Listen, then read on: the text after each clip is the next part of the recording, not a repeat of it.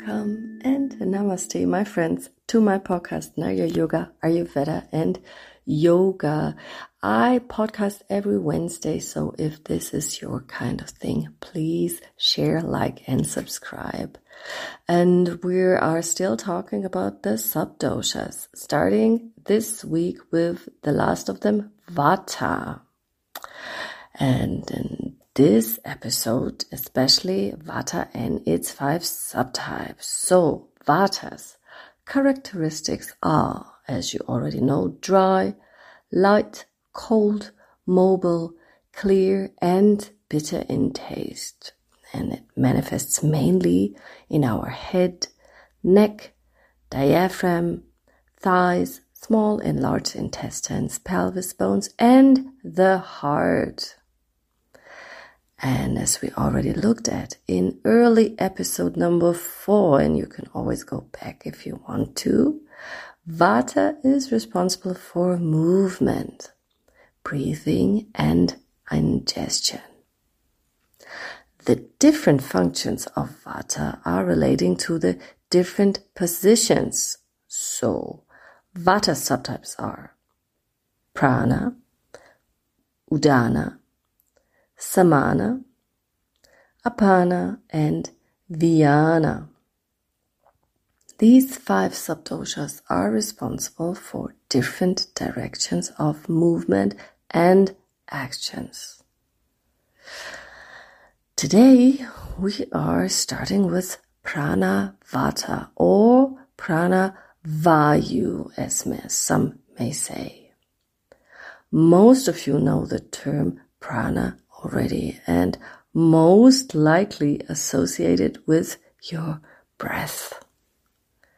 And this is totally correct as the Sanskrit word prana is translated with breathing and vata or vayu translates, of course, air. Prana is therefore our vitality, the living force in our body. It mostly manifests in our head and brain. Its function is purana, which means that it is able to fill in the space. That's why its element is ether. It fills space like air fills a vacuum, like um, it fills our cells and manages thereby inspiration. Prana manifests in our head and moves from there down and in, which means it is like a breath of air, like inhaling, which is coming in and then moving down to the neck, to the heart, the lungs, the diaphragm, and therefore prana is responsible for inhaling just because of this movement. Inhaling. Prana is the movement of the mind, the thoughts and the emotions. If prana is stopping the movement, it becomes pure consciousness.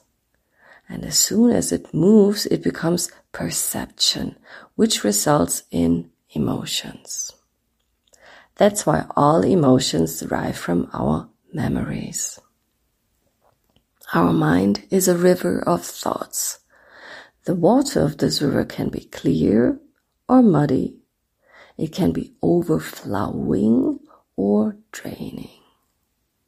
When you control prana, you control the mind.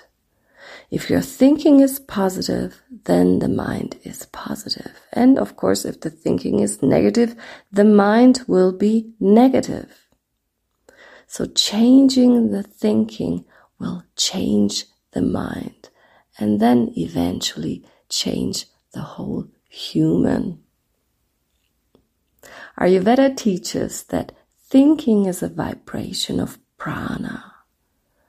That's why we practice pranayama. We want to overcome our thinking, our mind. Disbalances of pranavata are heart racing, breathing difficulties, swallowing difficulties, fear, mind racing, nervousness, and it can even result in strokes. Wow, what a story of pranavayu, isn't it? And next time we will talk about Udana Vata, or better said, Udana Vata. I'm always saying it right, uh, not right because I have my German head. Udana Vata. And I'm already looking forward to this. Uh, have a wonderful week. Enjoy the sun if you have a sunny place. And stay healthy. Love and light. Namaste.